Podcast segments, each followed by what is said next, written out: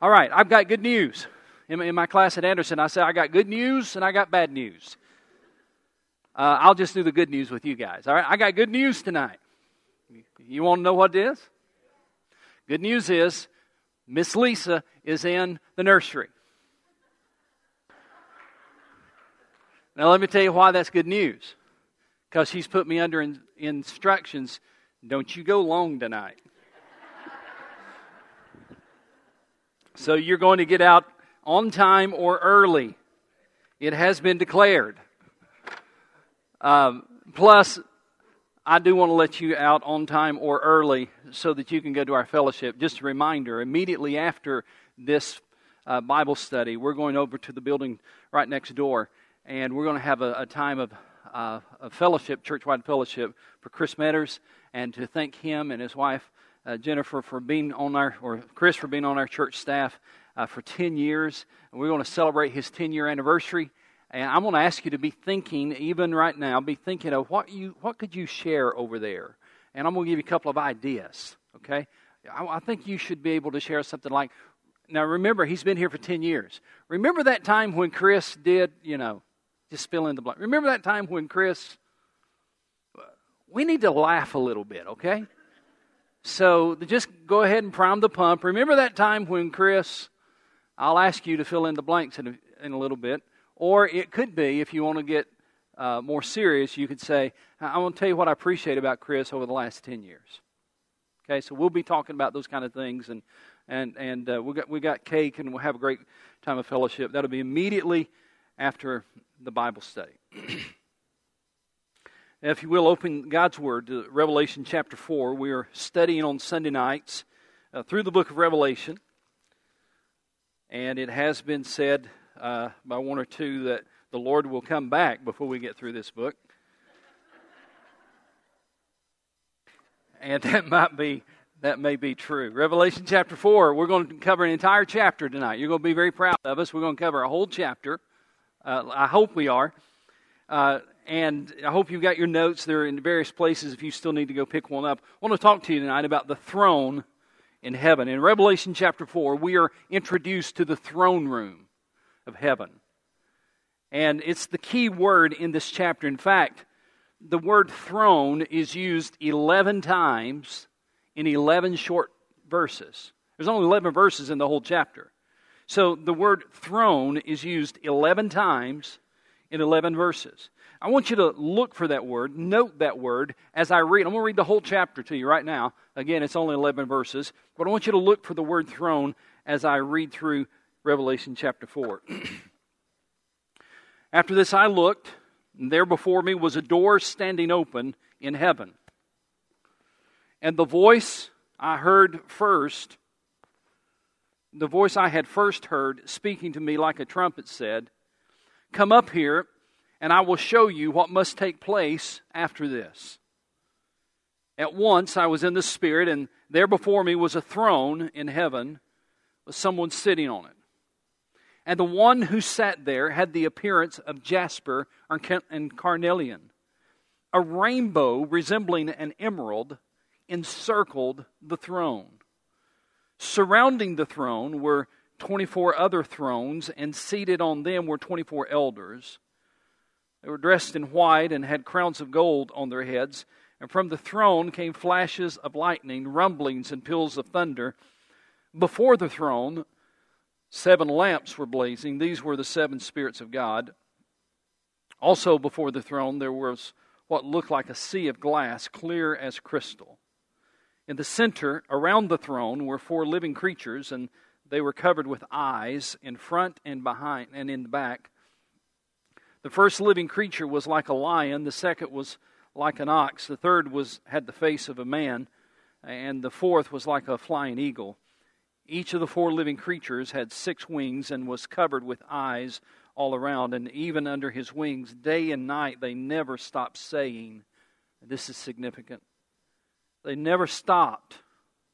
They would never stop saying, Holy, holy, holy is the Lord God Almighty, who was and is and is to come.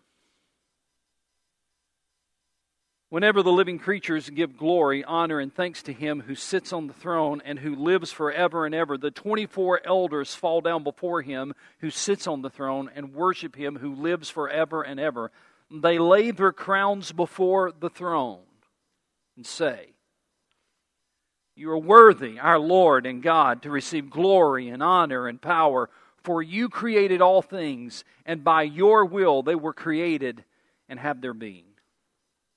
Father, I pray in the name of Jesus that in this brief time we might get a glimpse of what it is like around the throne of heaven. Show us, Lord, help us to understand by your Holy Spirit. Teach us tonight. May the Spirit of God be our teacher as you lead us through the Word of God. And, and God, I pray that we'd have a deeper appreciation and, and, a, and a, an absolute trust that our lives and our world and the future is in your hands. And I say that and pray that in Christ's name. Amen. It's not by accident that in Revelation chapter 4 we see so much reference to the throne. And it's not by accident that early in the book before we start reading about the catastrophes that are coming and the mark of the beast and Satan and all of these kind of things you're going to read about in the book of Revelation. It's not by accident that early in the book, in Revelation chapter 4, we read about and find out about the throne of God. God is orchestrating the events that John will record. And, and before we read about all of those things, it's very significant that we are introduced to the throne room. It's as if God wanted to say, listen, the world is not spinning out of control. I'm in control. The one that's on the throne is the one that's in control. John shows us heaven before he shows us earth so that we might not be frightened about the future events. John shows us heaven before he shows us earth so that we can understand that everything that's going to happen in the future is under the direction of the one who is on the throne. So, let's read what's, hap- what's going, what John saw when he was ushered into the throne room. After this, I looked, and there before me was a door standing open. Now, there's so much in this text that, that we could talk about for a long time. And and there's a lot of symbolism we're going to be reading about. But, but John begins this way. He said, there was a, I saw a door standing open. Now, you've seen a lot of movies, haven't you, where the door's standing open and somebody's approaching that and you're not sure what's behind the door, and it's like, oh, don't go through that door. Don't, don't, don't go through that door. Well, John said, I saw an open door. But where, church, where was this open door that he saw? I don't know what that would be like, but it, it would be it would be such a spectacular sight to look up and see a door open into heaven. But that's what John saw. And look what he said. And the voice I heard speaking to me, the voice I had first heard speaking to me, Revelation chapter 1, he talks about this loud voice that was like a trumpet. He said, The, the voice I had first heard speaking to me like a trumpet said, Come up here and I will show you what must take place after this. We talked about that last week, so I'm not going to get into all of that too much. Then he says in verse 2 At once I was in the Spirit, and there before me was a throne in heaven with someone sitting on it. John says, I was in the Spirit. That, that phrase, in the Spirit, it, it means I was in a state of heightened spiritual awareness that John was enabled to see and to hear by the Spirit's power what earthbound man could never see on his own, could never hear on his own. That God enabled John to see what others couldn't see. That God enabled him to experience something he normally wouldn't have experienced. When his eyes and ears were supernaturally opened, the first thing that John saw was a throne in heaven, someone sitting on it. verse 2, let me just start in the outline. In verse 2, I want you to notice, first of all, the position of the throne. The way that John describes his throne, it's evident that it's not only the focal point of the chapter, it really is the focal point of the book. And it really, in essence, is the focal point of the universe. That everything revolves around this throne. you know, 400 years ago, men argued whether the earth was heliocentric, revolving around the sun, or geocentric, revolving around the earth.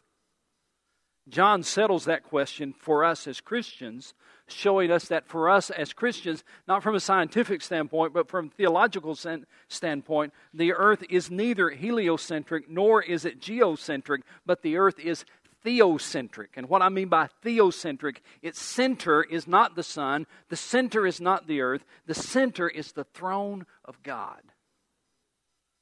Did you, uh, did you notice that everything in this chapter is described in its relationship to the throne? Let me give you some verses to look at.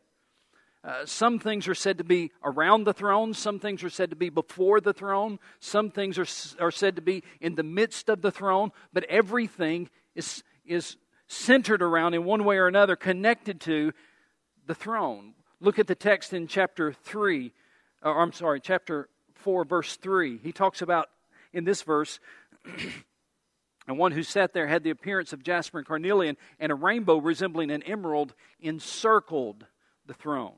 In chapter, in verse 4, the first part of verse 4, he talks about 24 thrones around the throne. And look what he says in verse 6 also before the throne there was what looked like a sea of glass. And and uh, verse 10 he talks about the 24 elders fall down before whom him who sits on the throne and they worship him forever and ever and they lay their crowns before the throne. The position of the throne in heaven reminds us of an important lesson. And here's what it is and write this on the side notes. I don't or i think there's a blank there maybe. Here's the important lesson.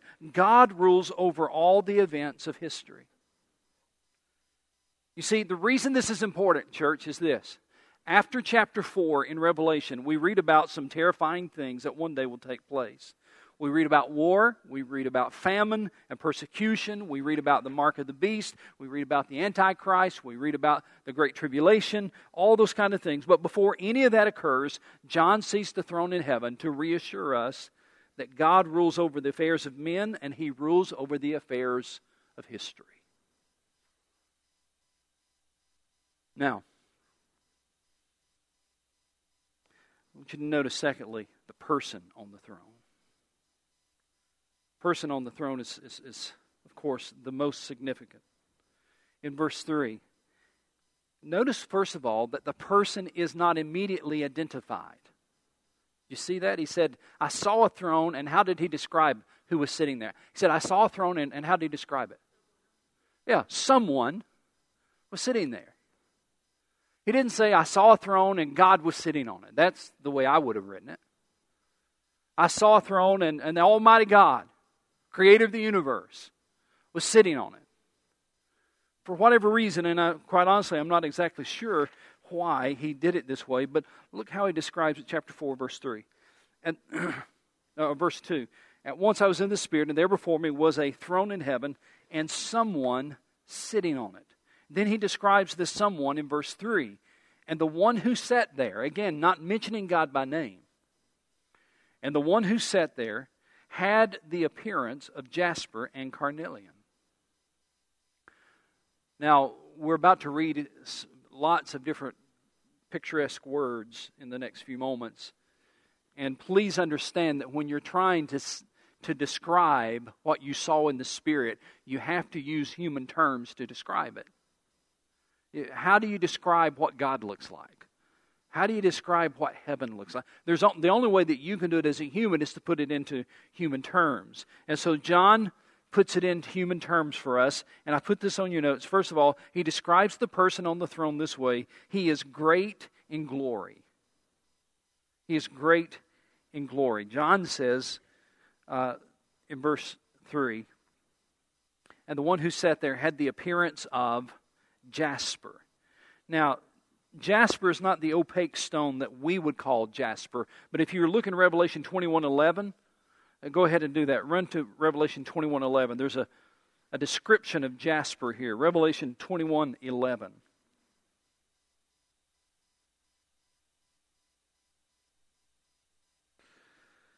It shone with the glory of God, and its brilliance was like that of a very precious jewel, like a jasper, clear as crystal.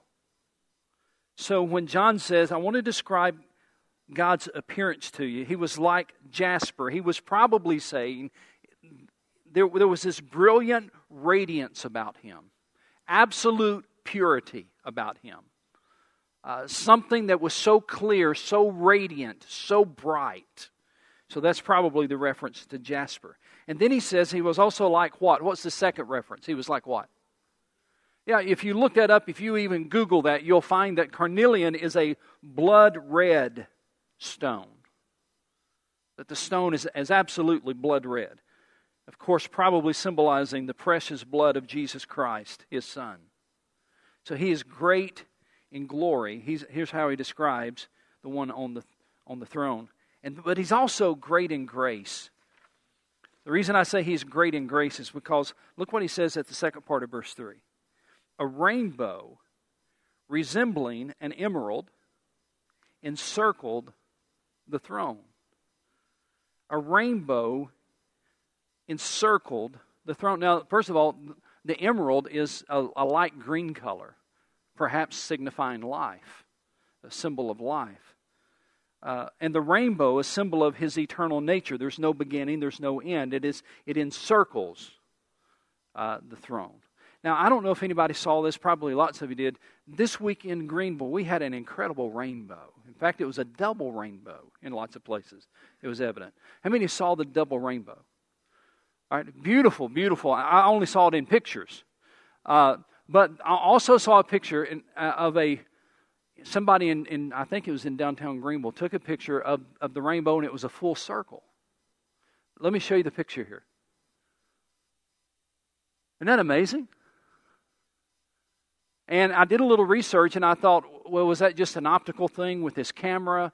And, and the meteorologist explained that every rainbow is really a full circle. But because of where you are on the horizon, you can only see half of it. I'd never even thought about that. Said if you get up high enough, then the rainbow that you see, you, you can see the other half of it. I'm putting it in layman's terms. But if you get up high enough, you can see the other half of it. You can see the full circle of the rainbow. This guy was like 400 feet in the air. I don't know how he was 400 feet in the air, but he was. And, and he saw the full circle. Now, when I read in Revelation that reference, the same day I saw this picture. Can you imagine the throne of God right in the middle and the rainbow encircling it? Now, in the Old Testament days, what was the rainbow a symbol of? Huh? A promise, and, and it, it came after the flood. Came after a time of judgment. God said, I will never judge the world like this again. I will never destroy the world like this again. The rainbow is encircles the throne of God. And, and, I don't know why, but in my mind, when I first read that, before I saw this picture, I, this is, this is going to sound silly, but imagine this is the throne, all right? I imagined the rainbow going around the throne, encircling it this way. But when I saw that picture and I read Revelation again, I believe it does indeed encircle the throne this way. Does that make sense? And, and one of the cool things about that is that it is a reminder of God's gracious promise. It is a, it symbolized perhaps, I think for us, it symbolizes for the child of God listen, the storm is over, the judgment is over. I've taken care of all of that. There is no judgment to be faced. I've taken care of that. Judgment is about to fall on the world, but the rainbow reminds us that God will graciously take care of his people. There is not a judgment for the people of God that we have to face. God's taken care of that, hasn't He? So perhaps I learned something, if, if I'm correct on this, perhaps the rainbow will encircle the throne of God like you see in that picture. That makes sense when I read the next part of the verse because it says surrounding the throne. Again, look, at, look up here. If this is the throne, the rainbow going this way around it, then he said surrounding the throne. All right? What's surrounding the throne? Somebody tell me. 24 other thrones, and seated on them were 24 elders. So let me talk to you about number three on your notes there the people and the angels surrounding the throne of God, verses 4 through 8. First of all, he says there's 24 elders. Now, the question is who are these 24 elders? It's unlikely that they are angels because we have no record of angels sitting on thrones. We have no record of angels wearing crowns or even being numbered like this. The 24 elders probably stands for all the saints of God through all the ages. I, I, thought about bringing in my whiteboard and writing down a bunch of stuff, but uh, we don't, since I'm on a limited time frame tonight, I need to, I need to condense what I was going to do. Think about it in these terms. Let me get up here. Think about these terms. How many, how many tribes in the Old Testament, in the Old Testament days, how many tribes were they? Twelve tribes. How many apostles were there? Now, I know some of you who graduated from Clemson or South Carolina will have to take your shoes off to count this up. But what is 12 and 12? 24. And I'm joking about that. Don't get mad at me. 12 and 12. 12 and 12 is 24. Could it be? Could it be that the Old Testament days are represented in the 12 tribes of Israel? And the New Testament days which would also include us, are represented in the 12 apostles. And when he says there's 24 elders surrounding the throne, could it be that these 24 elders are representative of all of God's people, all of God's eternal family? Representing both those who were saved in the Old Testament and those who are saved in New Testament and beyond. Uh, I think that's a, probably a pretty good uh, representation of all the saints of all the ages. Here are the people of God gathered around the throne.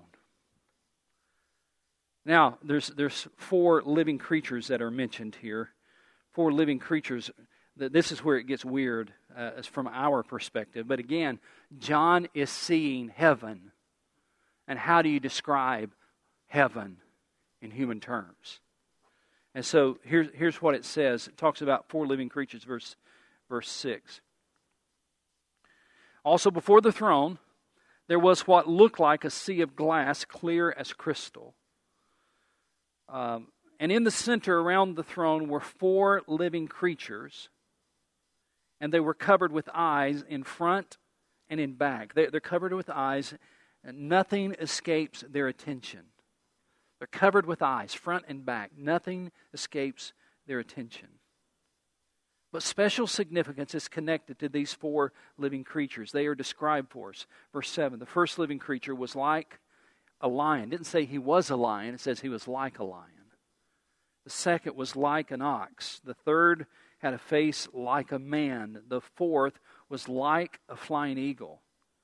And each of the four living creatures had six wings and was covered with eyes all around, even under his wings and, and we'll get into what they were saying in a moment. But what in the world do these four living creatures represent? Well, let me say to you that there's different theories. I'm going to give you two of them. There's different theories about who these people represent or what they are. Uh, but let's just look at what they might be. They appear to be some type of angelic guardians of the throne who are leading in worship. You, I don't think there's a blank for you to fill in, but you might want to write that in in the column of your notes. The, the four living creatures appear to be some type of angelic guardians of the throne who we'll see in just a moment lead in worship. These are not your ordinary worship leaders, these are extraordinary worship leaders.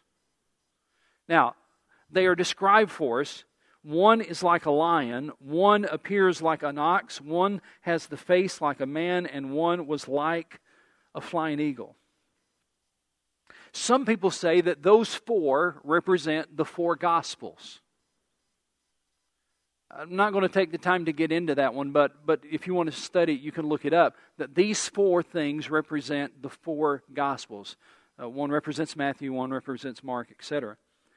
I personally feel like that another possibility, and in my mind, a more likely possibility, is that they are representative of the attributes of God, the character and the nature of God. They represent the character and the nature of God. Faithfulness would be represented by the ox. The ox is the one that's faithfully was used in days of service. He was always faithful. He was always there. The ox would represent faithfulness. Um, the lion would represent majesty and power the man would represent intelligence, and the eagle would represent the sovereignty of God. sailing over, soaring over everything. And if you want to do a little more research, it sounds very familiar with what, what Ezekiel saw. You can write this down in the column again for future study.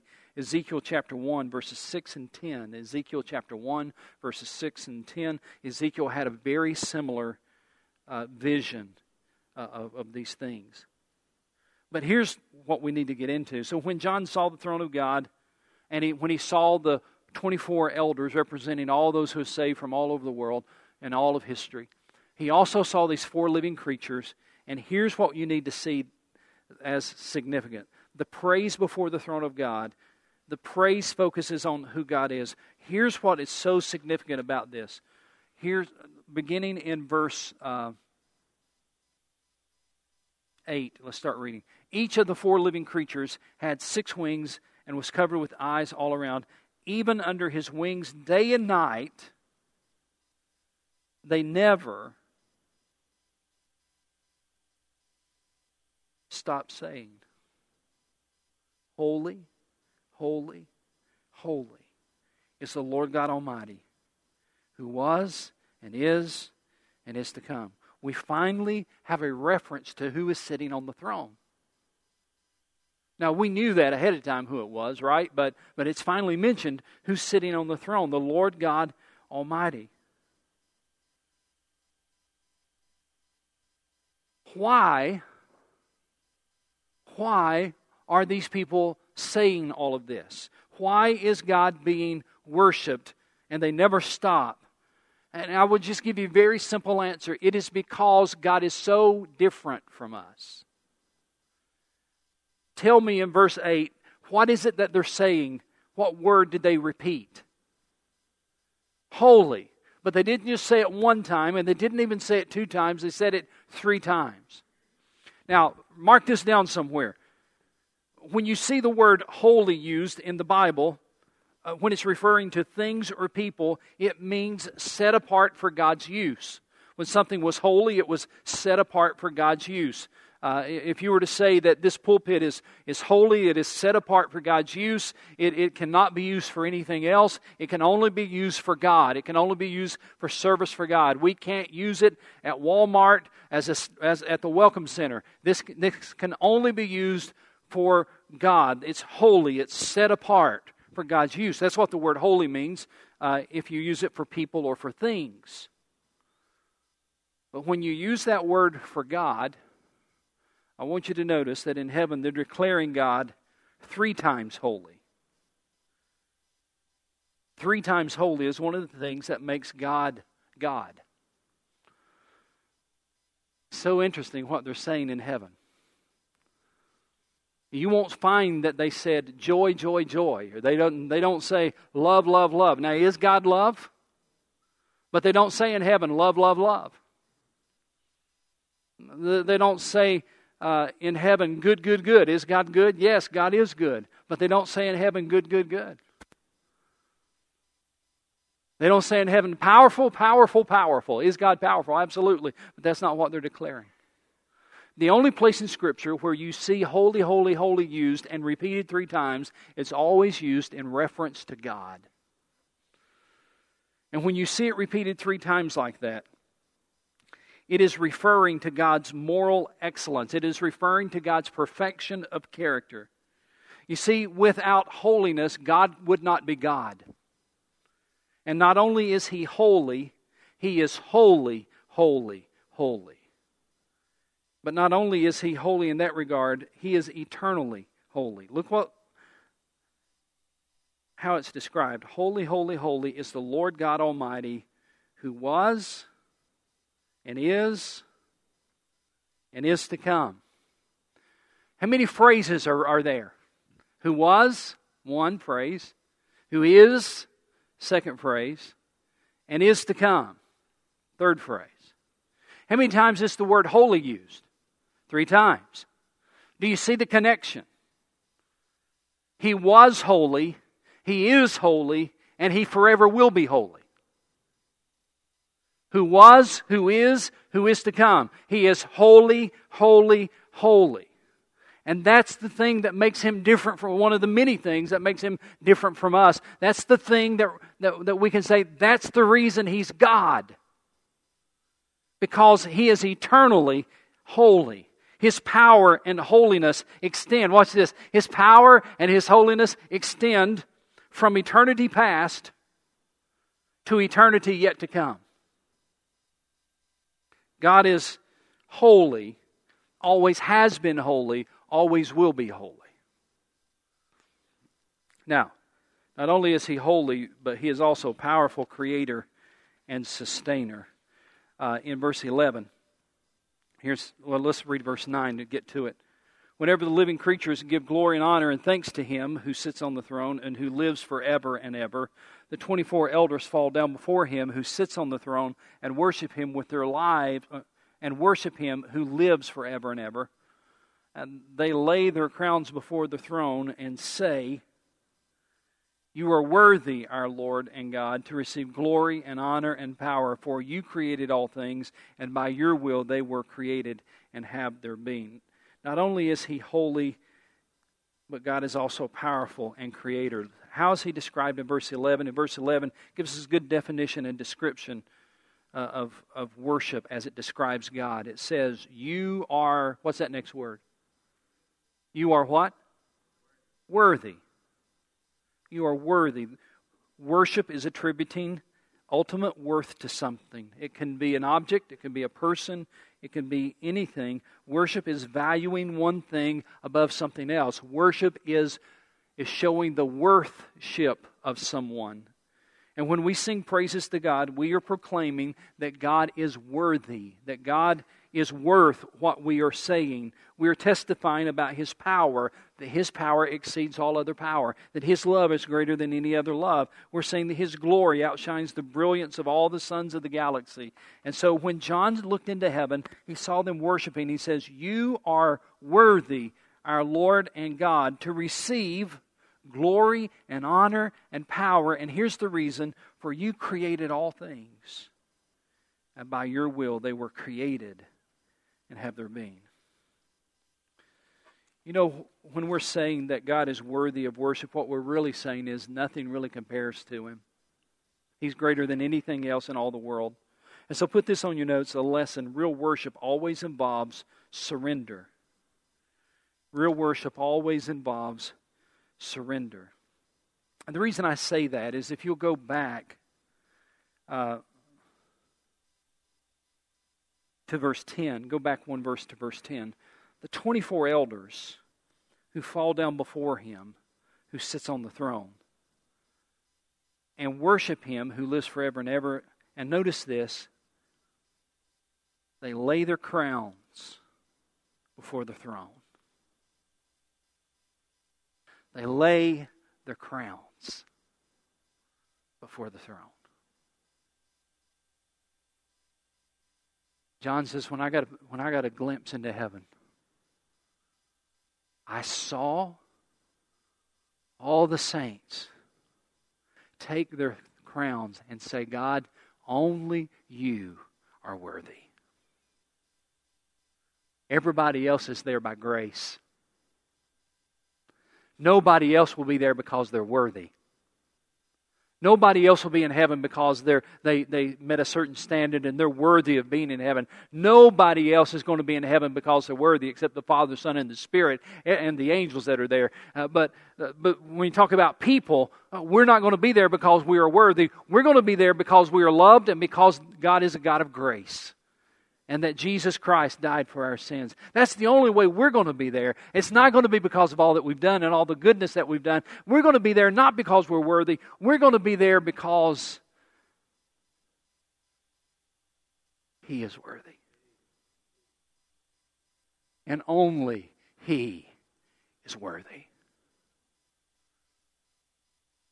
So, John, before God gave him a picture of all the bad things that are going to happen in the book of Revelation, all the scary things that are going to happen, all the terrifying things that are going to happen, all the demonic things that are going to happen. Before God laid that out, He says, Come up here.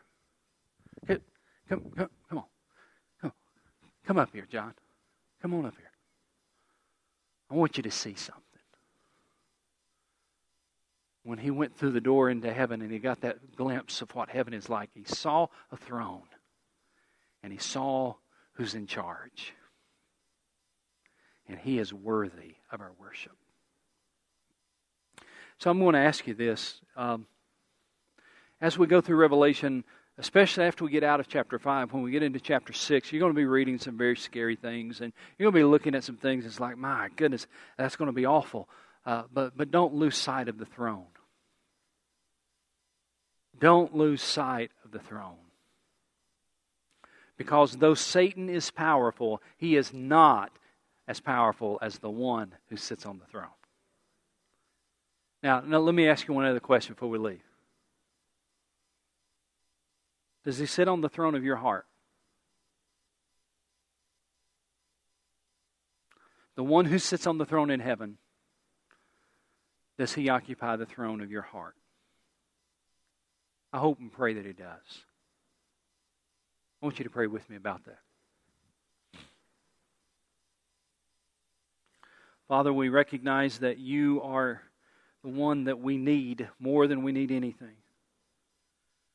We recognize, Lord, that there's only two people, two types of people in the world those who have enthroned Christ in their lives and those who have enthroned self.